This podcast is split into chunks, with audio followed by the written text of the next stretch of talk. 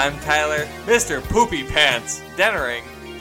I'm Konnery. Ding dong, the witch is dead! Hanson. Holy shit. I thought you would be the singing assassin, Hanson. Oh, right, yeah, the singing it's assassin. It's more fitting, but, I mean, both of those yeah. are equally fitting. And this is a franchise, the podcast where we cover movie, where friends come together to cover movie franchises, both big mustache to extremely small mustache. Well, to no mustache this time. Wait, who whose mustache? I have no mustache today. Ryan has a light oh, mustache. I have a mustache. You, you have the thickest mustache this time, Tyler. You have the strongest stash, yeah. Tyler. I have the strongest mustache. Carrying on the legacy of the Naked Gun trilogy that we're doing now, talking about masculine things. I have the strongest mustache so far. The most masculine way for me to die is for the, my math, for my pitiful mustache to strangle me. And we're talking about the Naked Gun two and a half, The Smell of Fear. Mm.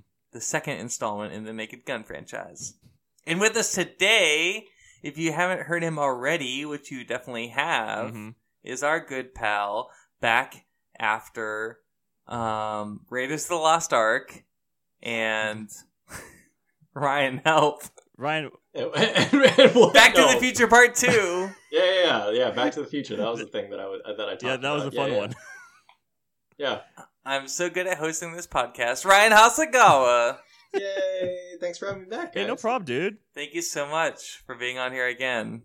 As Konnery has said multiple times, you're his mom's favorite guest. It's true. Yeah, she always asks me, when's Ryan Hasegawa coming back on? I'm like, I think he's coming back on for Naked Gun two. She's like, oh, yay, my favorite. Wait, me as a person or her favorite movie? No, you as a person. You're like one of her favorite guests, apparently, because she listens to the show oh, religiously. Interesting. That's great. Yeah, so congratulations, you're my mom's favorite guest. That actually makes my day. Aw. Go ahead, make my day. Oh wait, you did make my day. More than my sister, who's been on this show twice.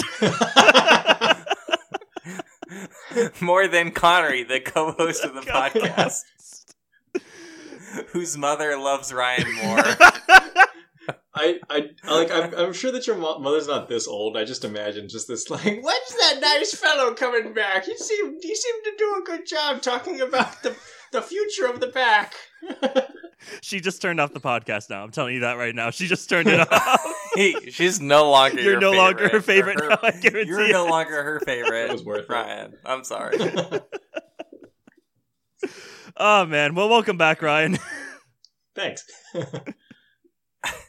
So your mom even like likes the episodes where we talking about boners and stuff? Uh, I told her not to listen to that one. Okay. Batman Forever. Yeah, I literally put, she's like, why did you say this one's nasty? Like, why is it nasty? I'm like, it, you just just don't listen to it. We, we just make it all addictive. Don't make me explain. Yeah, I was like, just don't. Uh, it's like it's it's a gross episode. You you don't want it. Uh, now that we've thoroughly talked well, about Ryan. my mom. You brought it up. I did. Now that yeah. we've talked thoroughly. I just meant to be an about Konnery's mom, because I know that uh, I'm full and clear because my parents listened to like one Hunger Games episode and didn't understand what a podcast was. We'll say instead, Ryan, how are you? How are you doing? Thanks for coming on the podcast again. Thanks. What's new with you? And by what's new with you, I mean, what's new? New!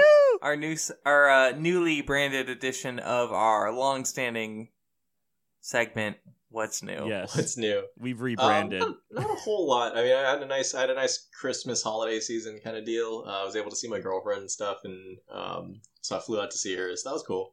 Um, had a had a white Christmas for the first time, so waking up to seeing like a snow covered like outside on Christmas morning was a was a cool experience. But yeah, otherwise I've just been like um, doing a lot of like editing work and stuff, just trying to stay busy. But yeah, and and watch and watching watching Leslie Nielsen movies now.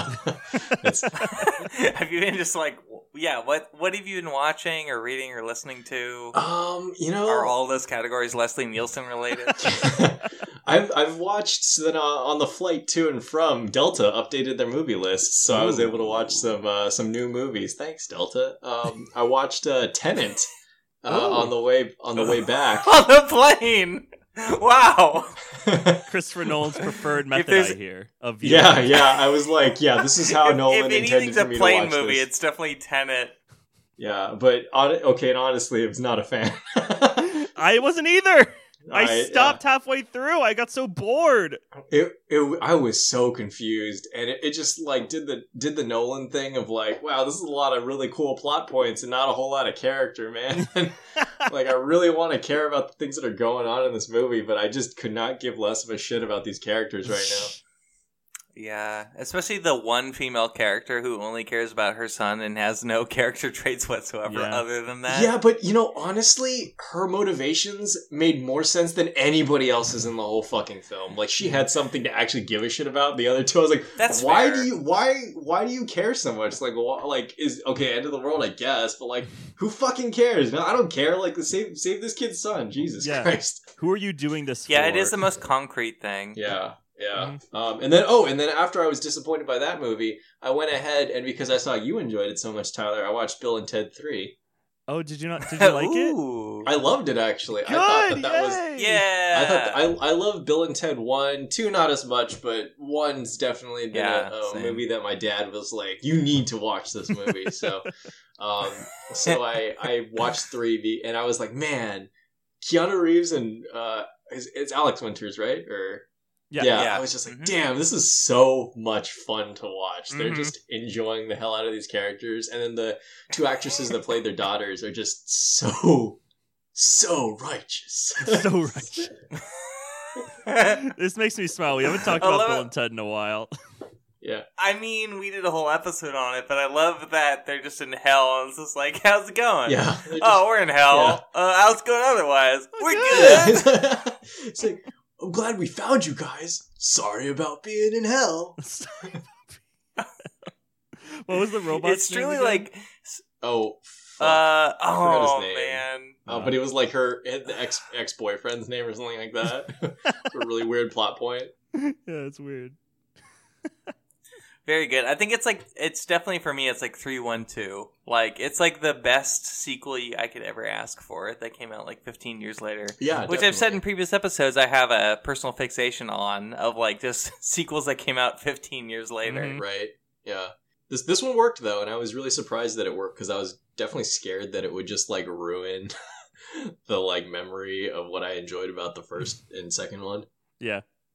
It's understandable. I think we were both having those same jitters when, before we were watching it, but it it proved to be all that and more. It was a great show. Good movie. And more. And more. And more. Check out our Bill and Ted Face and Music episode. It's good. Who guessed it on that? Is that just me and ago. you, Tyler? It's just you and me. Yeah, mono y mono. We are the Bill and Ted. Yeah. So yeah. Young versions, old versions, and normal versions. We are the Earth Zero Bill and Ted. It's awesome. We ourselves invaded Dave Grohl's mansion. The cameos were a pretty good utilization, too. Like, yeah. they never felt too, like, I don't know, unreasonably heavy-handed. They were just they were just good. Yeah.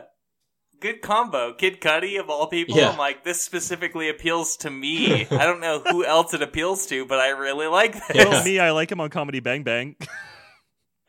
Yeah, exactly.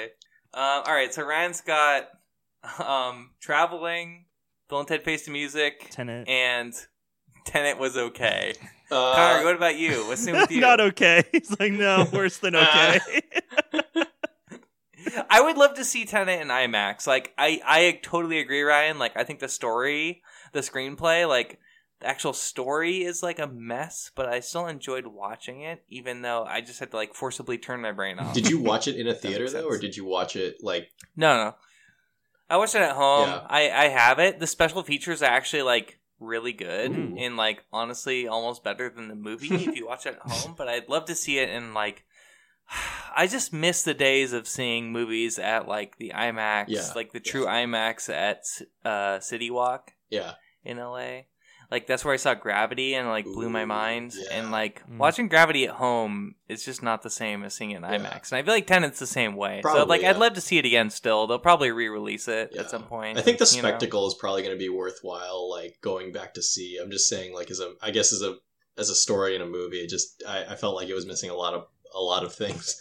But, I mean, yeah. yeah I, mean, I, I think I would definitely, I, totally I think agree. There's something definitely to be said about spectacle movies, and I think this is one of them. Mm. I'd give it, like, I, I think I did on Letterboxd. Uh, I gave it three out of five, but if I saw it in an IMAX theater, I'd probably give it at least three and a half. Yeah, probably Ooh, four. Jump off just yeah. because it's cool. It's pure cinema. Pure cinema. Cinema. Cinema. Cinemax. But yeah, Konnery, what's new?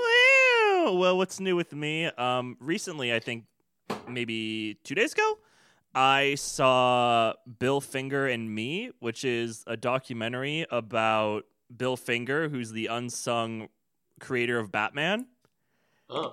Yeah, because a lot of people mm-hmm. say Bob Kane made Batman. He alone did it, but we kind of learned over time that, hey, this other guy had a gigantic hand in actually designing and the costume, oh. the bad guys, writing the scripts for all of that. But Bob Kane signed a contract with D C that said, like, he gets sole ownership of it. But Ooh. Bill Finger actually did mm.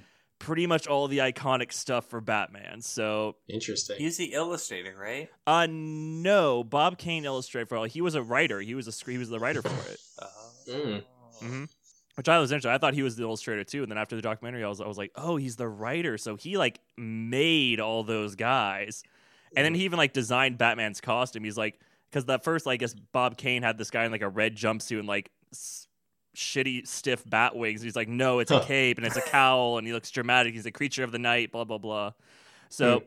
obviously that just appealed to me in general because I knew about Bill Finger, which I thought was fun, but I didn't know a lot of details about him, so it was really mm. fun. And for me, a big Batman fan, just being like kind of seeing this like man who basically died a pauper with like nothing mm. kind of get his reward even posthumously, being like, hey, he he deserves a lot of credit for what he gave to us. Yeah, yeah. Absolutely. Um, I remember that story of just like, yeah, Bill Finger not getting credit for the longest time. That's mm-hmm. all I know from that. Yeah, that was my situation um, too. I'm pulling up an article from Hollywood Reporter right now saying, I mean, it's years old now at this point, but it says that uh, they're going to give Bill Finger credit in Gotham and Batman v Superman. Mm-hmm. And I was like, oh, like I thought they did that for like Batman nineteen eighty-nine, but maybe they didn't. No, they didn't. Mm-hmm. That was like one but, of the big controversies. Yeah. They didn't do that. But other than that, I beat the very first Dark Souls, which was a little bit of an accomplishment for me because Whoa. I never played that before. And I was like, this was fun. And it was hard, but worth it. Nice. Be good. So uh, other than that, Tyler, what's new? Fun fact, I still haven't asked Nick to, uh, Nick Poverka, the creator of our theme song, See, to... make a uh, little singer for this. But the thing is, Tyler, this is like a month away, so you still have the chance to write the ship. You can make this happen. That's true. I figure at this point, like, it's funny if there's nothing in the first two episodes, but at the third episode, people will be expecting it. Yeah. So I think we were doing that during Shark Boy and Lava Girl, so... Th- Absolutely. Yeah, so you need. We need to. We need to get on this. Like, bug Nick. Uh, I've been watching mostly nineties action movies. Nice. I feel like that's just my kick. Like, I've had this whole week off, mostly because my current workplace uh, is full of COVID, so nice. I haven't been there. Nice. So, uh, yeah, I've been just at home, you know. I've been trying to put my uh, taxes, my all my receipts together, mm-hmm. you know, all that fun stuff. I love it. Quarterly taxes. Uh, instead of doing it the day before taxes are due, like I normally do. Oh, look at you. So, proactive. Uh, yeah, I've been watching a bunch of nineties action movies. Um, I highly recommend things such as Broken Arrow. Ooh. Not seen. Which is stars Christian Slater and John Travolta, directed by John Woo, from nineteen ninety-six. That's on Hulu, I believe, mm-hmm. and Virtuosity. I recommend that even more. Never with uh, Denzel Washington and Russell Crowe. Whoa, Russell Crowe's like not even thirty at that point, Whoa. And he's just like a wild man. Like he's truly unhinged. Take the name from a later movie he did. Um, that's great. I've just been really delving into nineties action movies. Um, my last one, I guess, is Passenger fifty-seven on Netflix, which is a. Uh, Wesley Snipes vehicle. Whoa. And I do love me some Wesley Snipes. So there's a lot of nineties action I realized that I haven't seen before. You know, I've seen Face Off. Mm-hmm. I showed um, Caitlin Face Off the first time for the first time the other day. She was quite shook. That's did, appropriate. She should be. She did not know I what the take fuck his face. She was watching. Off. Yeah, it's great. It's so good. Um, and I'm kind of realizing that nineties action is kind of like the best. Yeah. Like, mm-hmm. you know, not for like social optics, but like, yeah. but like all the explosions, like especially something like Broken Arrow, like, you know, he did Face Off right after that, and like Face Off, I think feel like is like the pinnacle of like American John Woo. Yeah.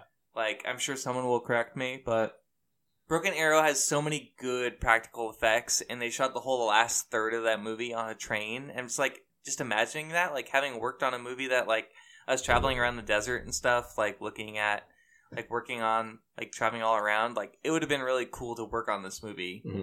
It's like the whole last third sequence, like is on a train. So like that has its whole set of like different complications and everything. Ooh. So it's like our Money Train yeah. pitch. Exactly. or or The Last Crusade. Yeah, okay, cool. But um yeah, you know, just check out nineties action movies. They're good. Give them a chance. But I guess that segues into this eighties action comedy. Oh. Just a decade prior. Gun. Just one decade. Could be one decade in the future, but instead it's prior. Mm-hmm. The Naked Gun two and a half. The Smell of Fear. But yeah, what did you guys think of this movie compared to the first one? Um, Konnery, I guess I'll start with you. I liked this one more than the first one for some reason, which I feel like might be a little silly, but maybe because the first one, I, it was the first time I've seen this entire trilogy. So the first one, I had no idea what I was getting into going into it. And I was a little surprised, and at first I was kind of uneasy, and I was like, okay, is this funny? And then I think the second time around, maybe it helped that I knew what it was, and so I was able to kind of cut loose and laugh a lot more than the first one, or at least by my own self-imposed need to be like, I'm going to examine this silly comedy critically the first time around, and then I'm like, it's it's just not, you know, you don't do that. Like, you just laugh and sit there and guffaw, and that's why I kind of let myself do this time around, but I enjoyed it a great deal. Uh, Ryan, how about you? What did you think? So I, first of all, when I saw that you guys did the first Naked Gun, I was like, why the fuck did they ask me to talk about Naked Gun? It's my fucking shit, man. I fucking love Naked Gun. I'm sorry, Ryan. It's because there's a baseball sequence in the third act, and our friend Joseph Horn, who's the biggest baseball fan of all time. He's possessed by a baseball. He's possessed by a baseball. He's possessed by a gorilla playing baseball, mm. whose name is Mister Go. Yes, Mister Go. I'm pretty yeah. sure you wouldn't let us live that down if we didn't have him on. Yeah, but, but you might not live us, let us live it down either. Yeah. Well, I so mean, thank you, Ryan, you, for being a good sport and doing the second one instead of the first one. I, I love the first and second one for sure. The third one, my memories are a little fuzzy. But so then the, the Zucker Brothers directed a lot of these comedies, right? These mm-hmm. like parody comedies yeah. and stuff, and like Airplane. Um, this, and they even went on, one of them I think went on to direct like Scary Movie three and four. Mm-hmm. Um, so these movies mm-hmm. were actually like super big for me as a kid because my dad fucking loves these movies. Like, this is like the pinnacle of comedy for him, like fart jokes and just like super weird like pop culture references and stuff. That's this is his like peak of comedy. So he was like, as a kid, he was like, you gotta watch these, you gotta watch these movies. I think you're gonna love them. And that developed my sense of humor. So I don't know if that's a good thing, like once you've seen the movie, or if you're just like that, you know, that makes a lot of sense. But yeah, I, it's mostly a good thing. Yeah. I think it, I think it's mostly a good thing. Fart jokes are always good. Yeah. You know, they're relatively inoffensive. Yeah, yeah. So I, I, I love I love these movies, and I'm a little biased because of that like nostalgia connection and stuff. But I love them. I love how like how it just knows what it is, and it's mm-hmm. really not trying to be anything different. And it's just going. And it's such a. We're talking a little bit about this before we started the podcast, but like how dense of a joke filled movie it is. Like, there's just so yeah. many like gags pushed into every frame that it's just I there's always something to look at, and it's it just there it's it's got a ton of rewatchability just for that. And I, I love these movies. Good. We're glad you you can champion this one. Yes, yes. yeah. Yeah, I mean, speaking to that note, um I like the first one better than this one. I'm expecting the third one to be better than this one in my personal perspective, mm-hmm. but I'm curious on what Konnery thinks, because I know, talking before the podcast, that you liked it more than I did. Yes. And I think it's, in, in part, it's because of the kinds of jokes that they have in this one. Yeah. Um, but yeah, Go ahead and elaborate, Connor. I think this one plays... I'm the kind of person who likes things like... The crazier and more heightened something gets, the harder I laugh, usually.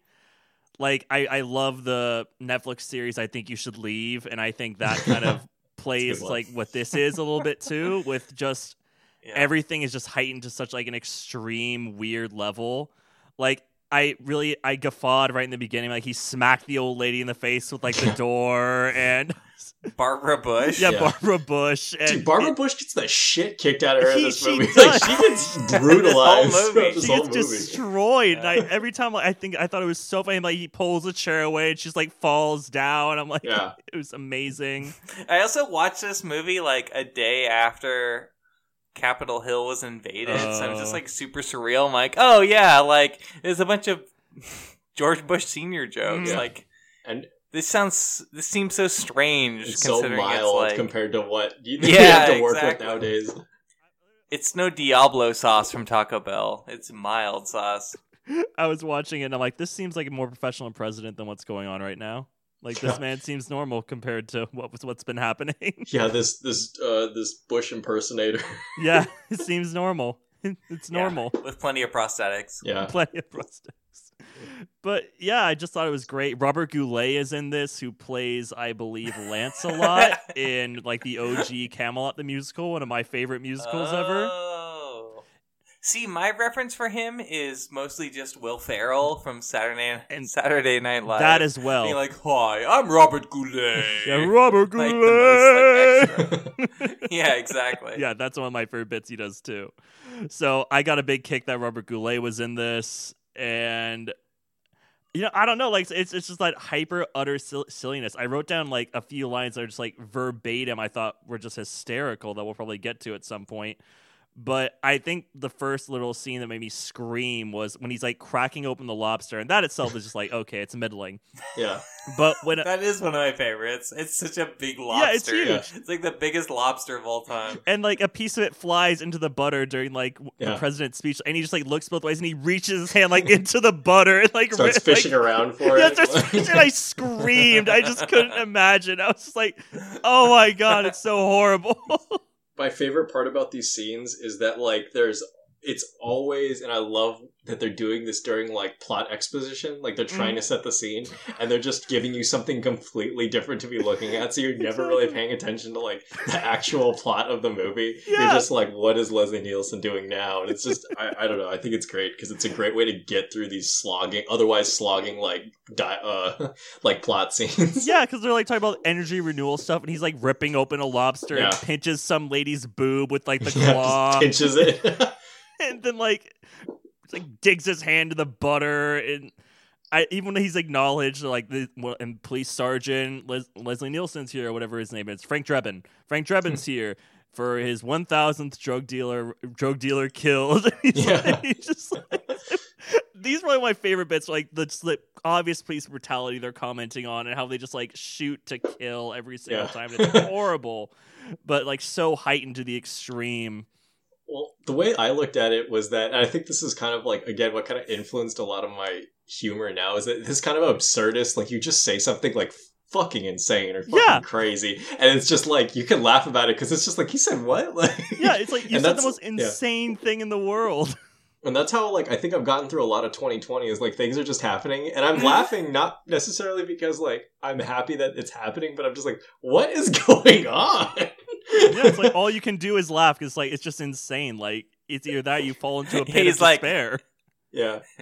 He's killed his a thousandth uh, drug dealer. He's like, the last two I accidentally backed into and ran over. Yeah, no, he's just like, the last two I by mistake run over, but they turned out to be drug dealers, so it was fine. Yeah. Which plays into like the visuals of the first movie where he is as a terrible driver and no, Parker he's still and his a car just catches on fire and flies movie. out. Yeah, he, he like rolls up and like hits like, I think he hits something in just about every scene he like rolls into. Really, he knocks that car into like the cement mixer. Yeah, it just like yeah, just like starts filling it up. Or Or, like, he rolls his car in and he doesn't put it in park, and then it just kind of rolls away. he's he's just like, oh, oh, somebody better stop that car over there. Just completely unaware that it's his. That's in the first one. Yeah, that's great. There's this big flaming airbag-filled car careening down the street. Yeah. He shoots uh, at it, too. That's that's an amazing bit. That's probably my favorite thing in the first one. It's good. It's good. Uh, yeah, definitely. But yeah, um, I definitely like the intro to this movie better than the first one, because mm-hmm. the first one definitely feels like the intro. The first one definitely feels more like something in Hot Shots, mm-hmm. especially Hot Shots Part Two. I, I'm realizing myself that like I started watching Hot Shots the other day because I think it's on Hulu or something. That I've only watched Hot Shots Part Two, but I've seen Hot Shots Part Two like several times. But for some reason, I've never seen the original. I think just because of Comedy Central's programming mm-hmm. ten years ago. Hot Shots Part Two, I think, is is better than one. To be honest, yeah. So it seems like, um, but yeah. So this one seems more like in line with everything, but it's also like its own little like bottle segment. Which, like, I like, but then also it goes back to the original segment of the first movie of the police car, like, driving through everything. Yeah, again. Yeah. And I think it's pretty funny, but, like, it's also just, like, based off of the first one. So it's like, okay, I get, like, it's doing that sequel thing, basically, mm-hmm.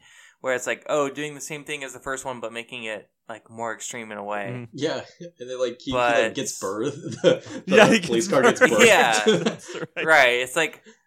I don't know, like, that worked, like, fine for me. And I'm like, oh, it's, like, the same joke as the first one, but they're just building on it. But I guess that is just, like, a sequel thing. So, like, did that work better for you guys than me? Or It, yeah, it know, still it's... gets me. It still gets me. Like, I, I don't know, but it's it's also, like, part of the... the I, I guess it's part of the branding, and I'm excited to see that branding again. So, for me, I'm okay with it, but I could definitely see if, like, you kind of expected the same joke. It's, like, maybe not as funny the second time around, but mm-hmm. it, it works for me. Yeah, same. I thought it was funny when the cop car was birthed out. I thought I actually remember laughing at that, being like, that's so cr- insanity. Again, yeah. I, I think insanity yeah. is funny. Or, yeah. you know. I almost wanted one where it's like, instead of the, after the bumper cars, instead of like being birthed, it goes like, they just go to hell, like Mister Toad. But there's also like thirty years of references. And like, I feel like Family Guy does that stuff all the time, mm-hmm. you know? Yeah. So like just putting it yourself in the context of nineteen ninety mm-hmm. it is like really cutting edge at the same time. Yeah, yeah. So we can get started with the film then. Tyler told me I, I, I have to take the lead on this one, which is I think I haven't done in a little while in one of these things, but that's true. It's true. But I wanted to talk about some of my little personal favorite, I guess, lines, which of course the first one being, uh, I think Frank says to the police chief, he says, Lynn, he says, "Oh, I hear Linda's pregnant again," and then the police says, "Yes, and when I find out when I find the man who did it, I'm gonna get him." That was yeah, really that good. Was good. Just a lot of things like that I really liked. Um, there's, uh, hold on. Uh, well, of course, when he, he says like, they're at the bar, I think my that's my favorite scene. They're at like, like that dive sad person yeah. bar. You're like the Hindenburg and the Titanic yeah. on the wall, and just sad men everywhere. And and the, and the, oh, did you see the uh, the lady? Well, that, that would usually be like a casino, like walking around with cigarettes, but it's, yes. it's like alcohol, like drugs, and, and like bullets. I was like, that's really dark. That's horrible. Well, it goes from like the Hindenburg to I don't know if it's the Titanic, and then it goes to Mister Rogers. Was that Mister Rogers? I couldn't. Rem- I couldn't figure out who that was. I was looking, looking. I was like, I think oh, it was the, the reference Rogers. Is lost on me. Yeah, I was like, that's a man. I guess maybe he did something bad or it's yeah. sad. I don't know. But there's the bit in that that I said is my opening line where Frank says, "Play our song," and then the guy goes, "Dang dog, what you said!" Yeah, the other one, the other one. Yeah, the other one. There's oh, okay. Yeah. Because they're referencing Casablanca at the same time. Yep. Like, play it again, Sam, mm-hmm. or whatever. And then this line I wrote down verbatim because I just, it's like one of the lines I actually spent a lot of time laughing about, and it says, I spent our I spent my whole life savings buying one thousand acres of rainforest, then had it chopped and burned to make our dream home. You think it's easy to displacing an entire tribe? You try it sometime. Absolutely horrifying. She's like this environmental person. He's yeah. like, I bought one thousand acres and then I chopped and burned it. It's our house. This is a complete psychopath. Oh, yeah. Okay, getting a little teary. All right. Mm. Uh. I guess the stuff like it's like I get how that works, but I'm like so far ahead. I need to put my mindset in like that eighties mode, mm-hmm. you know, where it's like, oh, this is really sensational at the time. Yeah. Yeah. Yeah. But also apparently like David Zucker is like really really big into like electric energy and everything. Mm-hmm. Oh. Like with, with cars and everything. Like as in his personal life. So basically all the jokes about electric cars later on, mm. he's just like actually really really believes in. I'm like, oh, that's kind of cool, I guess. He's not just like satirizing it. Mm-hmm. I was thinking about that too, because like they have that one, there's that one scene where he's like showing off like I'm not worried about uh, he's like going down the list of like about this this yeah. new light bulb that uses a quarter of the power, this super glass that is the equivalent of ten panes of normal glass, the electric car, and it's like the turnstile with like the car show lady on it. I was like, where did they get an electric car, or did they? And so now I'm thinking, like, was that just his own personal car? Yeah, he like put on the on the turnstile, solar panels on it. Yeah. Uh, what what other bits I thought was good? Oh my god, there's. I'm just looking at my notes right now, and I like the part where Robert Goulet's like, "Let me introduce you to somebody," and he shows Frank the double, and then he yeah. says, "And these are the Littles. They're weekend guests from out of town." And I think the last one I'm going to mention probably before we t- talk about something else and go a little free roam is at the very end. He was like, I want to live in a world where blah, blah, blah, da, da, da. He's like, I want to live in a world where I can eat sea otters and not feel sick afterward. Yeah. Dude, there was one line at that end thing where he's like, I want to wor- live in a world where my kids can go to the seven eleven and not need a translator. I was like, oh my god. It's horrible.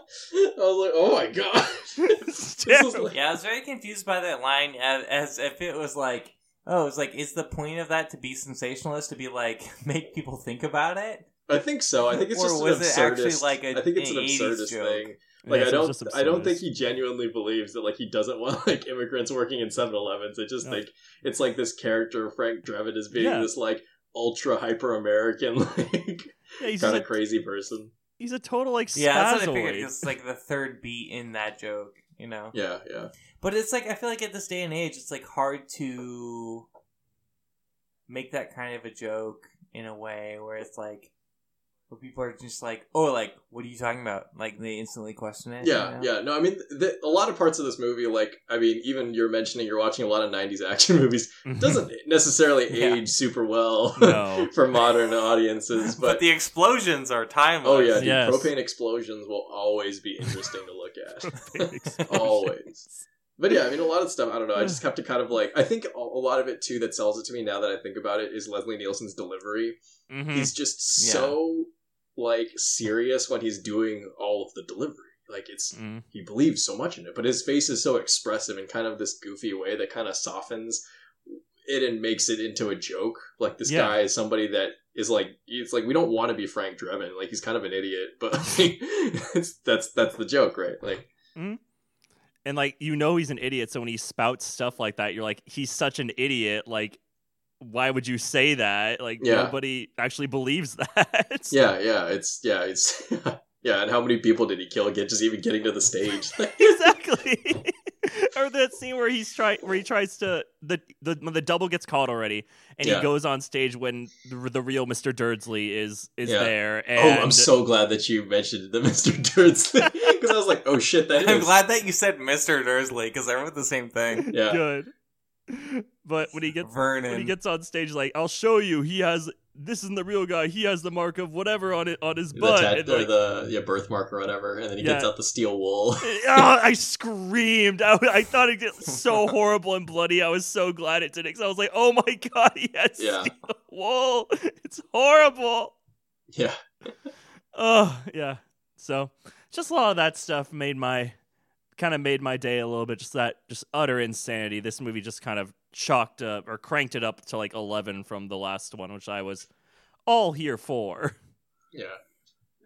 Yeah, it definitely has that like sequel thing where it's like, oh, how do we amp this up? Like, let's start it in the White House instead. Yeah. Or let's have like a huge lobster or huge lobster. I don't know, just like a lot of things that make it like amped up basically mm-hmm. from the first movie. Like, there's some continued gags, like I said, with the cop car going into, like, all the different places, and then there's also, like, all the um, body tape marks, mm-hmm. you know, like like the, the crime scene thing. It's just, like, an, it's a continuation of the first one, mm-hmm. but I guess it's still pretty good. It's just, we've already seen that at the same time. I don't know. Yeah. And I think, too, a lot of it is that I think at the time, like, a lot of pop culture references are just things that are not necessarily going to have the same punch, like when it was mm. fresh when they first put it out and stuff. So especially for us, I know that some of the jokes are definitely flying over my head, and the ones that are like kind of landing as like funny political things, I'm kind of like, okay, well, yeah, we've we've heard it before. It's, you know, it's that's something that yeah. we've seen, so it's not necessarily new uh, in that sense. So I can see how that might have not aged quite as gracefully as some of the fart jokes. Fart jokes are timeless, yeah. And I really appreciate that one guy in the mob at the end being like, "It's a cookbook." It's a cookbook. To the thing that says "to serve man." It's like that's just like a throwback thirty years before. Like I feel like the eighties was obsessed with the fifties, and now like we're obsessed with the eighties. At least the tail end of the twenty tens, we're obsessed with the eighties. Yeah. So it's like a weird like callback to a callback. Mm-hmm. Yeah. At this point. So yeah, it's like two jumps, two jumps before it. But I also like. I feel like in general, like the jokes in this movie compared to the first one are much more sexual and racial, I think. Hey, uh... definitely sexual. So, like, definitely so, like, sexual. Yeah, definitely more sexual. Yeah. Yeah. They have that. They spend like a long time on that, like on the like cutaway montage ga- gag when they're having yeah. Frank and the lady are having sex, and they just spend like that long time just on like the suggestive like movie montage. I still really enjoyed that. Yeah. I still it's laugh still really fucking hard at that. That's one of the better parts for sure. Yeah. I like it when they're in the sex shop and then. uh Like the police chief pulls up like the chainsaw oh, the, that's like also a dildo. Yeah, it's machine. The reciprocating saw. It's like the jigsaw with the di- with the dildo at the end of it, and yeah. it's like still vibrating as he puts it down. And it's like, whoa, what is this? I think I might know the gross thing you're maybe thinking about, Tyler, in like the fight scene where like they're in the in the in the main lady's bathroom and she's taking a shower, and they both like look at her naked to like break the fight scene, where it's definitely like, all right, come on, yeah. Uh, I mean, yeah, that too. It's like there's a lot of stuff in this movie that's like, yeah, all of this stuff is actually sexual assault in mm. this day and age, and uh, good for for good reason. But I still like the singing assassin just because he's really into like singing the song yeah. and like mm-hmm. actually has an emotional response to her singing yeah. it. Like he's he's really into the song. Snaps her out, snaps that, him out of deciding that he's gonna kill this lady. Exactly. Yeah, that's what I was like. I'm like, well, that'd probably be me too if I'm like, I'm like, okay, this is my job. I'm an evil assassin. Then some woman starts singing beautiful song. I'm like, oh, I don't want to do it anymore. Aww. I'm gonna sing. I like this song. I like this song.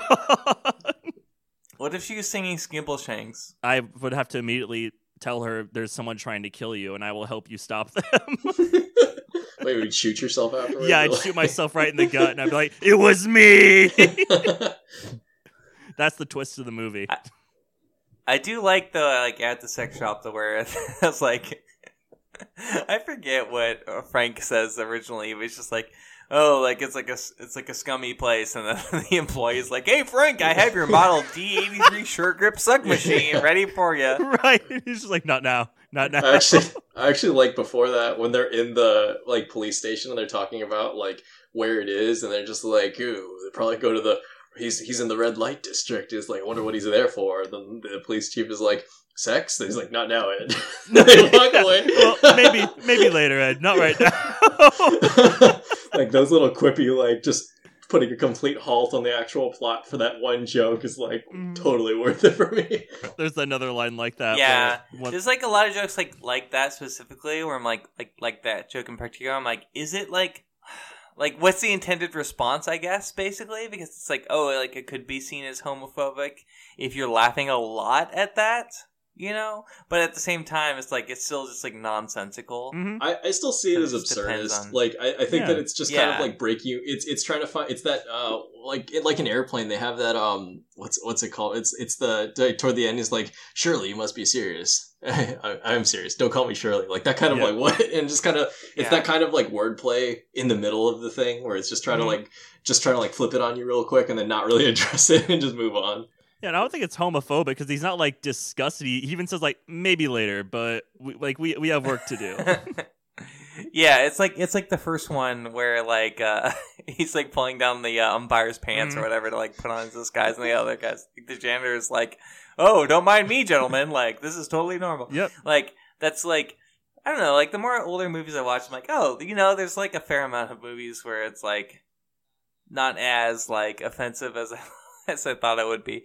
But basically, um, yeah, same thing with this scene. Basically, where along with uh. Vernon Dursley, where she's like, she's just saying like, oh, like she, he's just so much man, but like you wouldn't understand that, and he just, just like well, gets all hot yeah. under the collar, and it's really funny. Yeah. He's like, mm, mm, I wouldn't understand you that. You're right. You don't know that. Yeah, no. yeah, you don't know my life. Yeah, and it's like honestly, eighties dude, good for you. Mm-hmm. Congratulations, being yourself in that day and age. Yeah. So there's, like, definitely that, like, little minor thing of sensationalism amongst all that stuff, but at the same time, it's not a... Th- I don't... I don't think it's offensive. Yeah. I don't know. I don't think so yeah. either. It has that, like, very thin line thing, you know? Mm-hmm. It'd be different if they really harped on it and was like, I yeah. never have sex with you, ew! And it was just outright horrible, yeah. but he's just, like... He kind of says it in passing. He like he's like, uh, man, yeah. may- maybe later. Like, and not, not... Just not right now. yeah. And I- but to that point, I... I like Vernon's, uh, the Vernon doubles wild hair. I oh. knew you'd love that. As soon as Dude, he undid you, his hair, I was like, you know Tyler is guffawing like? right now. Because, like, bringing it back to Harry Potter, you know who he looks like? He looks like fucking, uh... Hagrid? No, Peter, uh... Pe- who's the guy Peter that turns into a fucking rat? Yeah, Peter Pettigrew. Yeah! I was like, I was like, dude, is that... That's true. Are they making yeah. this, like, a fucking Harry Potter reference right now? No, it's fucking impossible. Like, what the fuck? What am I watching? Oh, Peter Pettigrew. Yeah, pretty wild. Um, that actor whose name is escaping my mind right now for some reason. I'll come back to it. But he's also in King Ralph this year, a movie that I dearly love. Have King you guys Ralph. seen King Ralph? No, I only know about Ralph the Mouse. Are you guys aware of King Ralph? No. Uh. King Ralph the Mouse is terrifying, Konnery. Shut up, it's um, good. I don't even know what episode we talked about Ralph the Mouse, but the first ones. King Ralph is a movie about John Goodman, the New Yorker, who becomes the King of England because all of the royal family in England gets electrocuted during a photo shoot. Mm. So he becomes the new king, and it's great, and Vernon Dursley is the, like...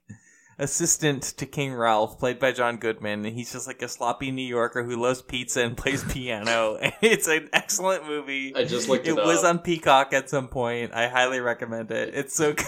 Oh, and the, the actor's name uh, who plays Vernon Dursley is uh, Richard Griffiths, who passed away sadly in twenty thirteen. Thank you. Oh. Yeah, yeah, yeah. Oh, that yeah. makes me sad. I thought he yeah. was still with us. He was very oh, old in that last yeah, Harry Potter great. movie, though. Yeah, I mean, he made a, he, he made a lot of fun characters to, to watch. He really did. God bless him. Good man. Yeah. yeah, he's great. Like, I only knew him from Harry Potter, and then, like, looking back, it's like, oh, yeah, Naked Gun. He has a lot to do in this movie. And King Ralph, but, like, especially in this movie. He's playing two parts. He's, like, throughout the whole movie. He even does the whole, like, uh, the whole, like, musical sequence, basically. Yeah, right, yeah. with the with the mariachi band. Yeah. That was really, I, I was really entertained by the mariachi band sequence. Just, and I think I was really entertained with uh, uh, how how into it like O J gets. Yeah. Oh, that's another thing we need to address is like O J Simpson. Yeah, I'm being very uncomfortable with him the first time around, and this time I'm still a bit like, and there's O J. Yep. And he's so unreasonably likable, but you're just like, but it's O J. Fuck. Okay, exactly. Like I'm like, yeah. If you weren't definitely a murderer, I'd probably like you a little bit more. Dude, when, when he came on screen in the first movie, I was, I was also showing Caitlin that. I was like, the juice is loose! And she was like, what? He's in this movie? I'm like, yeah, he's like one of the three main like like police officers. Yeah. Nordberg. Nordberg. For me, uh, yeah, it's like, I'm just like, well, you know, at least... At least. I don't know. I... I, I I don't know, at least he's getting, like, run over most of the time. Yeah. You know? Yeah, he's definitely getting... Like, regardless of what, like, your opinion is on that man, like, he still went to prison again for stealing stuff. Yeah, I yeah. don't know. Like, regardless of your opinion on him, like...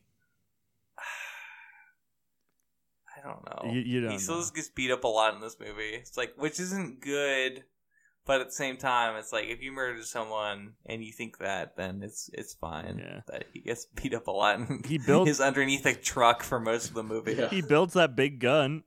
Yeah. He just continues yeah, to, like, true. build his, like, tiny little pistol into, like, a, a, like a, fucking like anti-aircraft yeah. cannon. the the one bit he did that I thought was genuinely funny and I did laugh at. Yeah, that was the best part. What else do we have here? Um, I, I feel like this movie's really short. It, I I know it's an hour and a half long, but like it to me it really breezed by. Like yeah, I only have like quick. Maybe one and a half pages of notes to be totally honest. Yeah, I mean, a lot of it is just, I mean, it's just a vehicle for a bunch of, like, sight gags and really quick, like, one-liner jokes and stuff. Mm. So it's it's not, like, it's not the most, I guess, complex movie in the world. But, yeah, I mean, it's it's just a super great vehicle for all these, like, little little giggles along the way. Well, I talked a little bit about my favorite bits. Ryan, Tyler, can you guys find any, any of your favorites uh, out of this little movie here? Um... I definitely think that, like, yeah, I, I, it's su- a lot of my, the bits that are my favorites are, like, super immature. Like, I definitely laughed way harder than I should have at the sex scene. Like, and I think I'm laughing so hard at it because I remember as a kid, that was the portion that my dad was like, all right, we're going to just uh, breeze through this part real quick. You're not going to understand these jokes anyway. So watching it now, it's like a little bit fresher, and I'm just like watching like the train go in, go into the tunnel. tunnel. Just, like, I just have a hard time containing myself. And then they do the whole like ghost like like making yeah, the clay no. pot, like three sets of hands are like coming and, in, and a foot's there. It's yeah. just insane. And then it just like goes way too fast. Or starts spraying them with um with uh clay. oh yeah that's that's the that's the part that I find funny where they spray them with clay. And then it's I think it's great that I think a lot of these movies know Leslie Nielsen is not like a hunk, but yeah. he's supposed to be like this strong leading man, so they mm. reference that he's not really that when like the sex scene when they like cut to his body and it's like just this like ripped yeah, like fucking good. Like Lou Ferrigno looking dude and just like just Lou flexing Ferrigno his like, packs, like just squeezing them together Lou so Ferrigno. hard and she like and then they cut back up to him and you see his like kind of like saggy old man. old man shoulders and stuff. yeah yeah absolutely uh. Yeah, that, that's yeah. a good bit. Um, I would I would add that too myself, like the, the sex metaphors and everything. Like I'm like, all right, roller coaster, oil derrick. Some of this stuff works uh, not as well as others, but like I still get it. And then like like I was like being like annoying about it, being like, all right, like some of these things work as sex metaphors, but then just like when the guy does the basketball dunk at the end, it's just so funny to me because it just doesn't make any sense. It's just like the least sexual thing. It's like, oh yeah, like the train going in. To the tunnels, really obvious at this point. Yeah, but just somebody doing a basketball dunk with all these fireworks behind them is just really funny to me for some reason. It kind of goes in line Duncan. with the things that I see you laugh at, though. Like just yeah. the just the yeah. left field kind of. Like the the pottery scene, yeah, that definitely made me laugh. Um, the whole sex shop scene made me laugh a lot. The giant artillery thing with O J yeah. made me laugh a lot, and then. There's just some stuff that doesn't work as well in total, like the like the nuclear energy advertisement. I'm like, all right, like overall this is too much, but like I still like that the dog had two tails. I was going to say, like that was, the, that was the punchline that really did it for me. I, was I just didn't kinda, even yeah. notice yeah. that. Yeah, yeah, because oh. the dog jumps up and then it's like wagging both tails like side to side. It just like, it's safe. It's. I like the first commercial better where they're training like the... captains of oil ships, like this floating dis- natural disaster natural time bomb. yeah. Yeah, they're all just basically yeah. doing like a field sobriety test to make sure they're not yeah. drunk. There's like in the little like floaty boats pedaling around in this like yeah. little pool. Um another segment, yeah, because like I feel like if we go through the plot of this, it's just like I feel like this is probably like the least substantial movie. Yeah. Like the first one had more of a plot. Yeah. But I liked that uh, he's interrogating all the people he shot. Yeah. All the henchmen. Yeah. Oh, yeah. And the guy's like, you're too late, Drebin. And he's like, he already said that. Yeah. Oh, yeah. Where did he leave off? Like the henchman is like, wait, where did, where did the other henchman leave off with like the yeah. information for the plot? Yeah. Oh, I like this. Who so else goofy. in here is almost yeah. dead? That, that part got me. He was just like, oh, who else is here is on the brink of death? Dying. The back of it, just waddles on over to him. Waddles, that's a good word for it. Yeah. Oh boy. I don't know, guys, what it's like. I feel like this movie is, is very thin in like retrospect. Yeah. Like it's it's not something you really dive into. It's very shallow. Like all it is it is like it's it's the bits and, and yeah. that's what makes it good. Mm-hmm. But I feel like unless we're reciting verbatim all all the lines like we did in the first one, in the first Naked Gun with Joe. Yeah, I feel like the plot is very like more thin than the first movie, like you said, and it kind of just like wraps around around like George Bush Senior, the president, yeah. like at that time.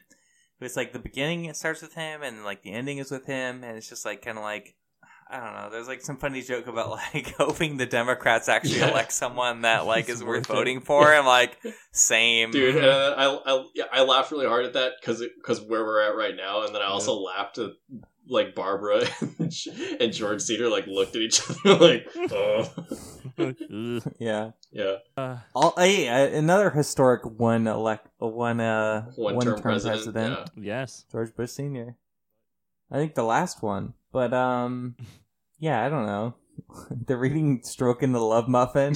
I was, yeah, I like I like the cover art with the fucking uh, cupcakes with the little, like, cherries on top. Yeah, I like it, like, it's probably not okay now.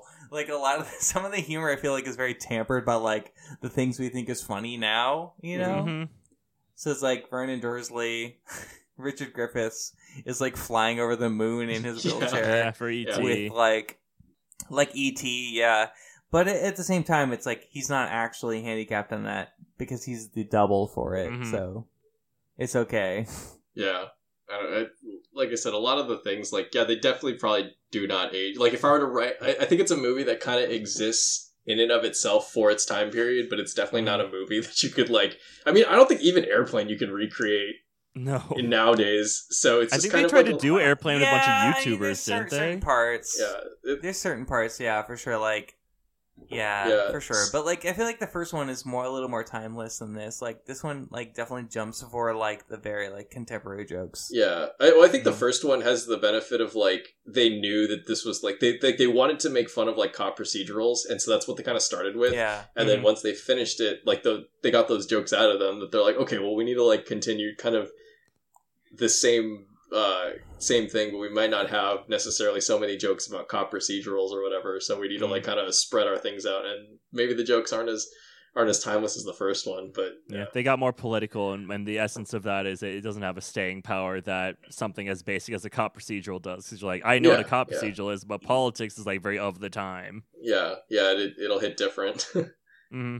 It got more and more, like, political, sexual, and racial, I think, mm. in ways that, like, are very contemporary at the time, where it's, like, even they're talking about boxing, yeah. and uh, right. yeah, like, Frank Drebin's like, I just know to not ever bet on, like, the, bet on the white guy. I'm like, yeah, yeah that's true, yeah. you know, but it's just, like, it's not even really that funny, no. but, like, at the time, was this funnier? I'm not sure, Probably, you know? yeah. I mean, I, I definitely giggled at the whole nameplay where they were just like, North, South Dakota? He was from yep. Virginia. Oh, Washington yeah. beat them in, that part's beat good. Them in Houston. It's very who's on first kind of talk. Yeah, yeah, and it's just that Absolutely. ridiculousness and that it just keeps going. I do I do really like like the uh, the loser's bar or whatever where it's just like it's good. Yeah, just like the, the blue lounge or whatever yeah. it's called mm. where just everyone's really sad and then you just like play our favorite song and he's just like ding dong it's dead like the most annoying way to play the song ever. It's really good. There's a lot of really good stuff. But it's like other parts where I'm just like this is so eighties where yeah. like he drops off the two tropical drinks to the guy who's just like mm. I just feel so lonely and then like looks at the guy and he's mad. I'm like alright mm-hmm. like this isn't age like this isn't even like I, I'm not even trying to sound like I'm like offended in any way but it's just like it just didn't make me laugh you know yeah, that's yeah it didn't, that's totally it didn't make me crack a smile either. I was just kind of like eh you know it's, it's it's like the lame homosexual jokes that get thrown out in the eighties happens yeah. Yeah, it's just like, ooh, what if two men kissed? I'm like, yeah, that's that's fine. Like, yeah. Yeah, it's like but it's so. also me, like, just being born in this generation. So yeah. it's hard to judge those kind of jokes, you know? Exactly. But I think the reason why I'm like, this movie maybe hit me a little harder in, like, the, the funny bone was, again, I think absurdist humor is just jacked, jacked up a whole bunch. And I there were just more moments in this where I laughed harder than I did in the first one. Where the first one, I, it was like a continuous chuckle for me, where I'm like, haha, aside from like when Leslie Nielsen yeah. burned down the bad guy's house, basically, which I like was dying at. yeah. That, that part's amazing. But this one I had like more spread out moments where I was actually like cackling to myself and actually trying to like commit certain lines of dialogue to memory and being like, that is just too stupid good. Yeah. But uh, yeah, I, I though I understand completely, Tyler, it, it definitely is. It's of its time. It has a lot of uh, a lot of bad bits to it that, in my opinion, maybe hopefully we could all erase from time. But I mean, I don't think there's anything really in this movie that's like necessarily like. I mean, whatever. It's just my perspective as like a white man, so it's like it doesn't really fucking matter. But I just mean like in, in in that way where it's just like, yeah, I don't think there's anything in this movie that's like cancelable. Mm. You know, it's just like kind of like it doesn't work as well. Yeah, yeah, there yeah. there are bits that walk the line where you're like, all right, and I, yeah, and it's just and I only mean that not as good writing. Like it's just huh? not a particularly like good joke. But I mean, again, we're kind of judging it from like current perspective, mm-hmm. so that's why it, it kind of works as a time capsule. Yeah, absolutely. It's like in the time capsule, and like I don't mean that even in a way where it's just like I don't mean that in like a defensive way. I just mean like yeah, like I I'm limited on pers- my perspective, but like one of my favorite jokes in this movie is them talking about the six foot three mustache. Yeah. yeah. Like that's just totally nonsensical. But like they're like, now Jane, what can you tell me about this man you saw last night? He's Caucasian. Caucasian? Yeah, you know, a white guy, a mustache, about six foot three. And it's like, I'm overanalyzing the part where he's asking about him being Caucasian. I'm like, do you guys not know what that means? And I'm just like harping on that too much, you know? Mm-hmm. And then it ruins the joke for me, but like I really like the joke of this just a giant mustache. mustache. I like that idea of just a really big mustache. Six foot three so, mustache. I don't know. It's really interesting being in like twenty twenty-one and like looking at like a movie that's from the eighties, yeah, I yeah. guess like an eighties comedy in particular. Um, I I don't think there's actually anything in this movie that's like, I might be wrong, you know, but like I don't think there's anything in this movie that's like inherently like really disrespectful to any kind of group, you know. Mm-hmm. Yeah, I don't sense a lot of like I ill don't... intent there, to be honest. Yeah. yeah, it's just making like some light jokes and stuff throughout, but um. I don't know. It's interesting seeing like what works, that what's still funny now and what's not. Yeah. I guess this came out in ninety-one, so it's not an eighties movie. Uh, I mean, it was probably written in what, like ninety or so. Like, it's not. It's it's yeah. right at that border of the two. It's still but I mean, yeah, it's yeah. I mean, it'll it'll be interesting to see what things age well and what doesn't age well from twenty twenty. Actually, I'll take that back because all the pandemic jokes are not going to age well moving moving forward after no. a certain yeah, point absolutely. in time, but. Uh, yeah, I mean, it'll be interesting to see like the same perspective on stuff twenty years from now. Mm-hmm.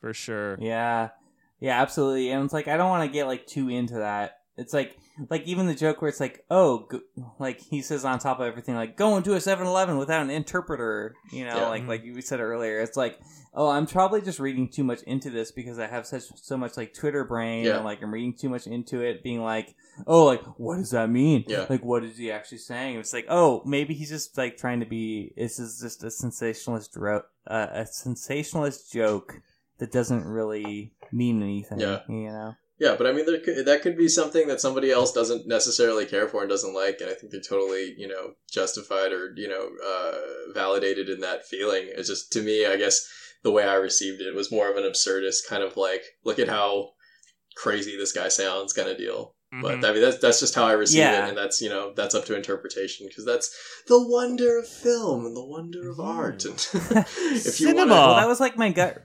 That was my gut reaction of being like, what? Yeah. And then I'm like, oh wait, like maybe it's just an absurdist thing. Yeah. and yeah. then I looked into it, and it's just like, oh, like David Zucker or whatever, like made like a conservative comedy called An American Carol, where one of the like Kevin Farley was being uh oh man, what's his name? The documentarian. Oh, like, um, the... fucking uh, Michael Moore, right? Michael, yeah, yeah. yeah, Michael Moore.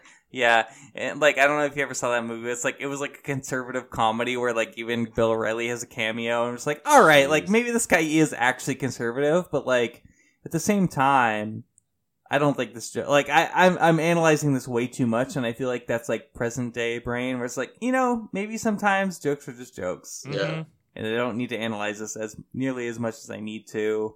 I mean, again, I am just like white dude talking about this, so like take that with a grain of salt. I don't know, obviously, everyone's perspective, but at the same time, like, it's okay to step back a little bit and just, like, look at the time and, like, oh, no, you didn't actually mean anything by this. It's just, uh, it's just an absurdist joke, you know? Yep, just being silly. The character himself is so ridiculous that anything that comes out of his mouth, you're like, he's stupid. Why would anyone think that? That's, yeah. that's just how I, how I take it, at least. Yeah. I mean, yeah, like you said, calling back to that, like, I bought like how many acres of an Amazonian rainforest and burned it down, destroyed it to yeah. you know, yeah, build their yeah. dream home. Yeah, and I mean, yeah, it's obviously like making fun of like someone who's just like, yeah, this is justified. I, I, yeah. I should have a rainforest home just like all the other people, you know? Yeah, exactly. And he displaces like a whole tribe to yeah. do it. It's yeah. just he's like an, it's like an absolute monstrous thing yeah. to do. Said in super jest, like in passing. And... Mm-hmm. Such a good bit. Like, god damn, that one made me laugh so hard. Was that your favorite part, Connor? Probably. That that and, like, the I, will, I, I want a world where I can eat a sea otter and not feel sick afterwards. Like, like, does he feel Does he feel sick because the sea otter is polluted, or does he feel sick because he ate a sea otter? That's why I'm like... Is, is the sea otter... I didn't even think about the pollution aspect of it. I just oh, thought, like, he I was, like... It. He was, like, eating, like... Or just eating a sea otter makes you sick, or like he's sick at the idea that he ate a sea otter. So it's like he wants to live in some apocalyptic world where it's okay that he ate yeah. the sea otter. I was like, I don't know. It'd probably be really oily either way. Yeah, yeah. It's that blubber. It it. If if we've reached, I think our. I feel like we've we've talked so much about this, not so much, but like we've ex- really microscoped this movie, and it's only been an hour. But this is the I most think, in-depth conversation about the Naked Gun two and a half that's ever been had. I, I totally agree kind with of, you, Ryan. Honestly. Yeah. I think our game this time on the subject of eating a sea, a World War sea lion or sea lion, sea otter won't make me sick. If you were forced to eat an exotic animal, Ooh. What animal would you eat? Ooh, shit. I know, Tyler, and you're a vegetarian, so you're, I don't want to compromise you here, but you have to eat an exotic animal. Animal, an orangutan. I knew you oh picked that. Why? An intelligent animal. Because it's like the most egregious act against all of animal kind. To eat a great ape, it would just be terrible, and I hate it, and I don't want to think about it. But if I had to eat any animal... I'm a I'm an ardent vegetarian, but it would just be like, well, if I'm gonna do anything, I would just eat my best friend, Charlie the ape, You'd eat Charlie the orangutan. Konnery, if you were in the Planet of the Apes universe, you'd be an orangutan. I oh, thank you, I'm flattered. Uh, I think you would probably be. I see you as like as like a gorilla, Tyler. Huh. Interesting. Yeah, I don't. I don't want to pay. I don't. I don't, I don't think I'm strong like a, enough. Yeah, very strong. But I don't think I'd be strong enough. Though. Oh, maybe you're just a chi- maybe you're not just, but you probably I also maybe chimpanzee as well. I see that chimps are really strong though. Chimps are like well, crazy all strong. Monkeys are strong. apes, apes together strong. Apes together strong.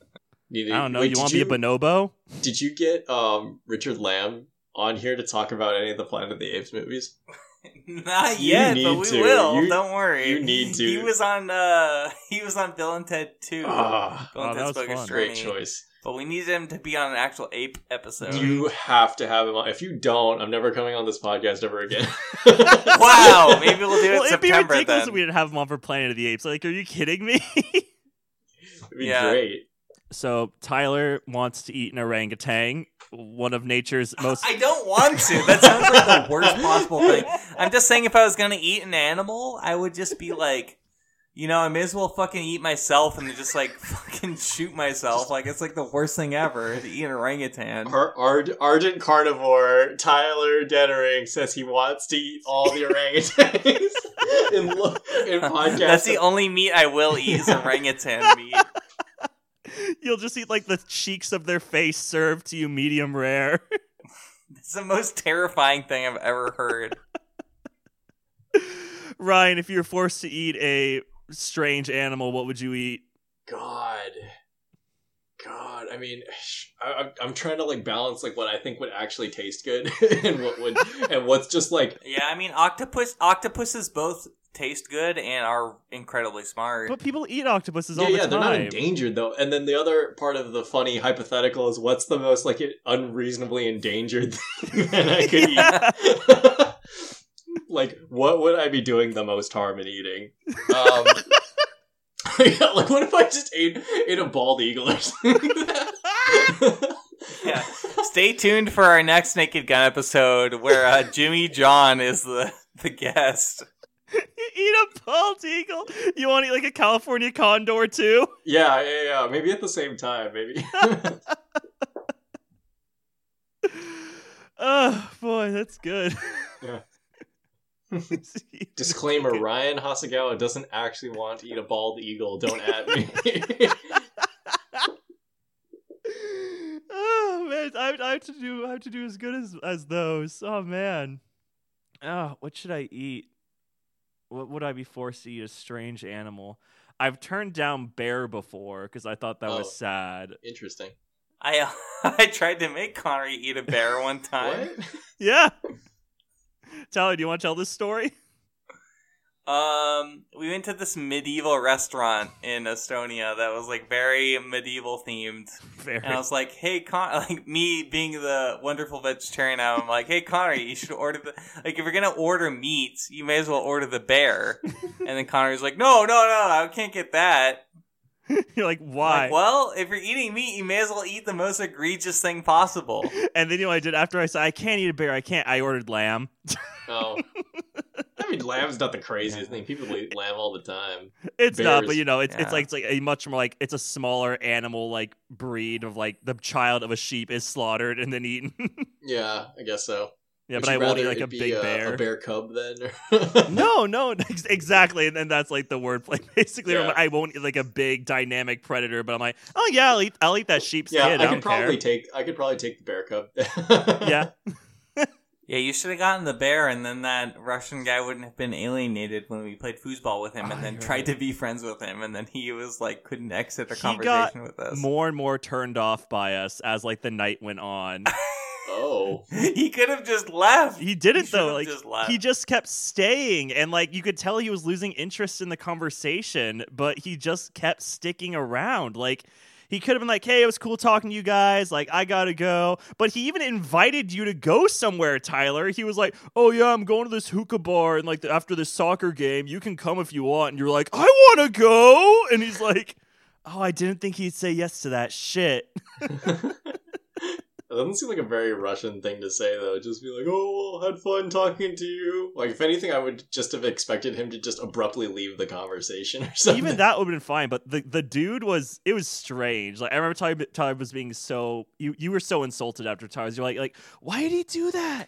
Like, why did he just leave? And me and Tyler both very drunk. I was annoyed. Point. I'm like, he should have just left earlier and I wouldn't have been offended. Like, yeah. It's more so that he just held it up. Mm-hmm. In this artifice of conversation for so long. It's like, dude, just fucking leave. I don't care. I'm never going to see you again. Yeah, but like the fact that like he just he stuck around for so long, it was just it was just silly at that point where we're like, are we hanging out? And he's like, no, no. Great story, though. He's the one that invited us. So it's like, dude, why did you even invite us if you don't want to hang out with us? Whatever, I don't care. He was boring anyway. Like, he was I'm talking about even... math and stuff the entire time. And I was so annoyed because right across the room was like this group of people who were playing, who just got off playing Dungeons and Dragons. And I wanted to go over and talk to them really bad, but I was too nervous too. Oh. Win in Estonia. Right? Next time. But what animal would I eat? I think the animal that I would eat was I will eat an ai-ai. Have you guys ever heard of those things? I don't know what that is. Look up a picture of an ai-ai. Is that a Pokemon? No, it's not a Pokemon. How do you spell it, that? It looks like a Pokemon. Just E Y E Y, I think. Just ai-ai hyphenated. Uh, you. That's not a thing. It's not? E Y E Y? Like an ai-ai, like two eyes, like E Y E Y E Y E. Well, there's a Korean website called oh, E Y E Y E Official. It's like a lemur? Yeah, it's like a lemur. What the hell? Why can't I... F- animal. Oh, oh, that... Oh, I had to separate it out. Yeah. I just put it together. So I was getting a lot of weird results. These are... Whenever I see a lemur, I just think of Disney's Dinosaur from two thousand. Oh, yeah, I don't blame you. No, yeah, it's a boomafoo. But yeah, they're they're gross night lemurs, and they have long, disgusting fingers, and I can't imagine popping those in my mouth like chicken nuggets or something. Eating, the, sucking the eyeballs out of their skull. Like yeah, sucking the eyeballs out of their skull, chopping the... That's horrible. Yeah. I don't like this game. I really don't like this game. It's a continuing tradition of make Tyler uncomfortable by the end of the podcast. Yep. We're doing it. Uh, well, ew, the fingers are so like very like Voldemort fingers. Yeah, they have gross long fingers that they stick in holes, and that's what they gra- grab like termites and bugs out of, and they just like spear them and they take them out and they just eat them. Ugh. Honestly, good for them. That's what they're meant for. Exactly. Yeah, they got good poking fingers. But they're like a rat and a lemur had like a baby. It's disgusting. I think it's a really gross looking animal. So you just took personal offense to how this animal was designed, and you're just like, yeah, I, I just, just didn't like eat it out of spite. Exactly. If I found one in the wild and I was starving, I'd be like, I'm gonna eat you. I don't care if I get sick. I'm gonna eat you. You're an aesthetic. You're an, a d- disgusting aesthetic to me. I feel like we like barely talked about this movie, but there's like not too much to talk about. There's nothing to talk about, exactly. Like, like I don't yeah. know. Like, what, what? I feel like the first one there was like more of a plot, and like this one there is a plot, but it's like all George Bush based, and like and, I don't know. And there's like the it's evil like, group whatever. of like energy conglomerate. Like that's it. It's the Injustice League of energy conglomerate people. Yeah. There's a double that they want to use for the man who wants to, who's supposed to advise the president to pick clean energy over, you know, coal and oil and all that crap. Yeah, it's kind of like whatever. And like, I, I, I appreciate there being that whole clean energy, like, subplot just because I know David Zucker, like, actually likes that stuff mm-hmm. and, like, supports all of that. So it's just funny that, like, this is, like, his most, like, if you're looking at him as an auteur, like, this is the thing that affects him most directly. You know, he's yeah. like, oh, I really like clean energy. Yeah. So I'm going to make a whole movie about it in nineteen ninety, which is kind of wild yeah. if you think about it. But, yeah, like, he's whatever, it's just interesting. Mm-hmm. Yeah.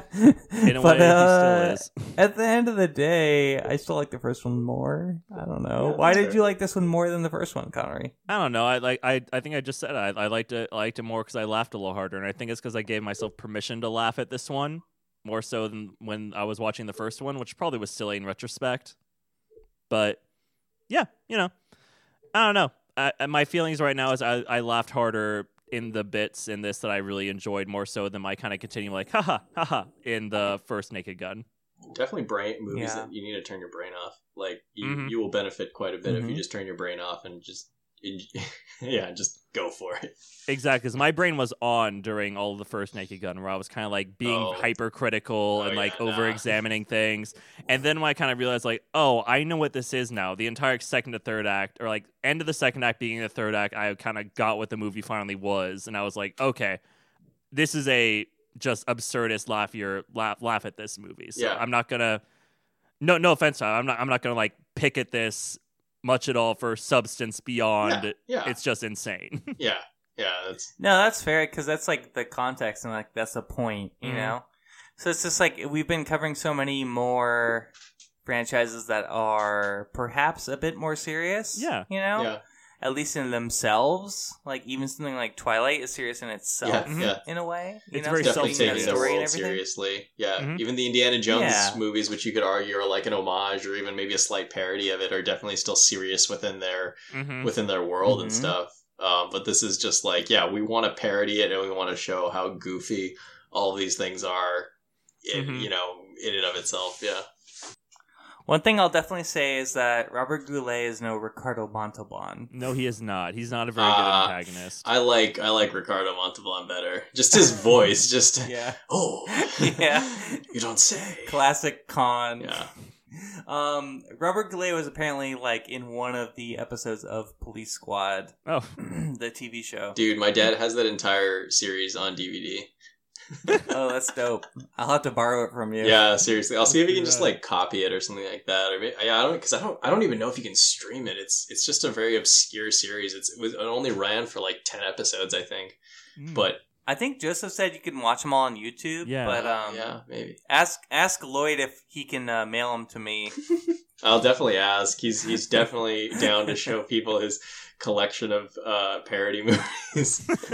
Your dad, your dad seems cool. The more you talk about your dad, like I think it's the first time you talked about him on the podcast. Yeah. But I don't know. You mentioned him in during Indiana Jones too. I'm just like, I want to meet your dad. Like talk to him about movies. Well, these all these movies that we've covered are pretty much like movies that he you know showed me as a kid. You know that were like were yeah. like things that kind of like shaped my taste in movies and humor and stuff. So that's why I'm so excited to talk about this particular film and any other like Zucker Brother productions, because I'm just like, man, this is like what I remember. Well, I, I think the greatest part about it is that it's the first thing that I think I watched with my dad where we were both laughing equally hard. Like Aww. he he took he took me to see Scary Movie three in theaters and or yeah, th- you know three or four, and we were just like laughing so I've never seen him laugh so hard, and the thing, it was it was so dumb because it was like just the the most simple fart jokes that just got him every time. And I was just like, oh, I see where I get it from. Okay, I'm, I'm okay with this. Yeah, I think the biggest thing for me, for my dad or whatever, is like uh just any time, just it little, like the only thing that made him like crack up was Jackass. Any of those movies, like that was the thing, because he's just like, oh, I remember when I was young and was like dirt biking and stuff. He's just like smash her balls and shit. Like that's just the funniest, dumbest shit ever. Yeah, I don't think I ever watched Jackass with my dad. I think that that was a little bit too far outside of his comfort zone, because those were like real people getting yeah. hurt into him. He's just also yeah. a paranoid, like overprotective kind of guy. So he's just, I'm sure he would watch that and just be like, oh, that's that's an insurance problem right there. Oh God, oh God, think of the loss, think of the liability on that. How, oh, that, that's gonna mess him up later in life. You're not wrong, but like, no, yeah. Uh... Wow, we really touched every part of this movie, didn't we? We talked about even Jackass made an appearance. Did. Yeah, I mean Richard Griffiths. I never realized had a full career before Harry Potter, and I'm very thankful for it because a lot of it was comedic. Mm-hmm. Definitely, everybody check out King Ralph. Last time I watched it, it was on Peacock, the mm-hmm. streaming app.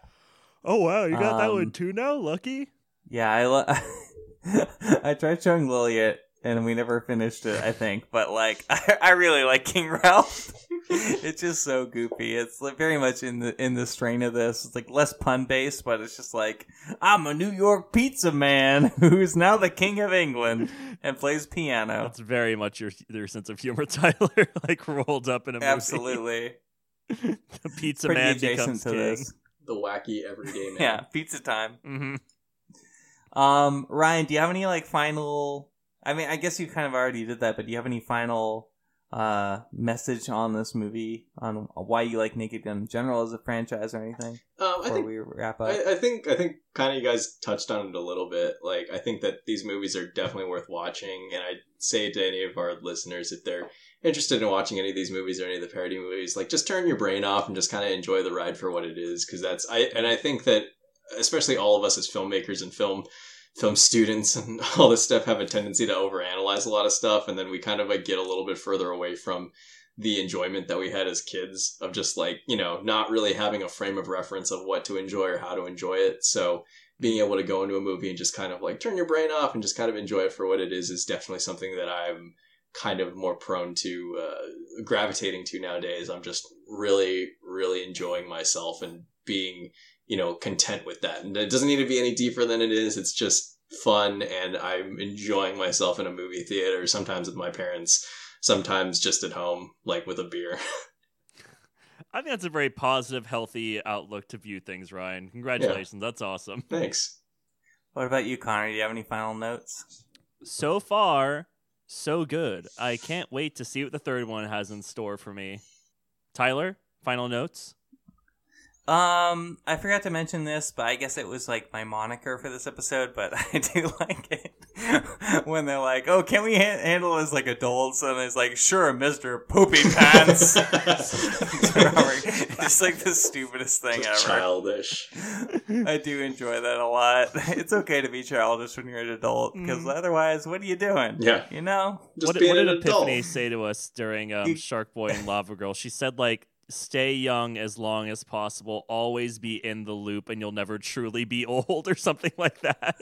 The Great Lava Girl from Shark Boy and Lava Girl. The Adventures of Shark Boy and Lava Girl, right, in three D, which we covered before this. Um, yeah, you know, that's that's totally my thing.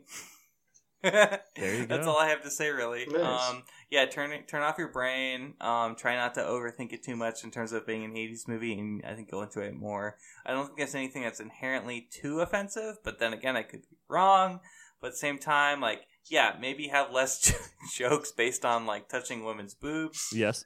That's uh, that's a bit much, uh, obviously. That's part of why I like the first one more. Um, but, you know, I don't know. I, I, I think this movie's still funny, but I think maybe in part of the namesake, I'd still give this two and a half out of four stars. Two and a half out of four stars. Hey, that's pretty good. Out of four. If it was out of five, that wouldn't be so good. No. But out of four, that's, that's right, pretty good. Right, it's in okay. the center. Yeah. I'm hoping the third one will be better. And by third one, I mean thirty-three. I was going to say, the next one, you got to give it a thirty-three and a third out of, what, like yeah, fifty or one hundred or whatever you want to rank it on. I like the first one better, but the second one still got some laughs. I definitely just laughed out loud at certain points. So mm-hmm. It has some good belly laugh moments for me, more so than the than the first one. But I guess now that that's all said and done, and we close the book on Naked Gun two and a half, Ryan, do you have anything to plug? Uh, not really. Yeah, I just, you know, maybe I will the next time I'm on. Um, hopefully we'll get around to shooting something, or, you know, getting getting something going. But for right now, I'm just kind of busy with my own stuff. So check me out on my Instagram if you guys want to. It's just Instagram. Instagram handles uh, just at Ryan Hasegawa. Um, yeah, just.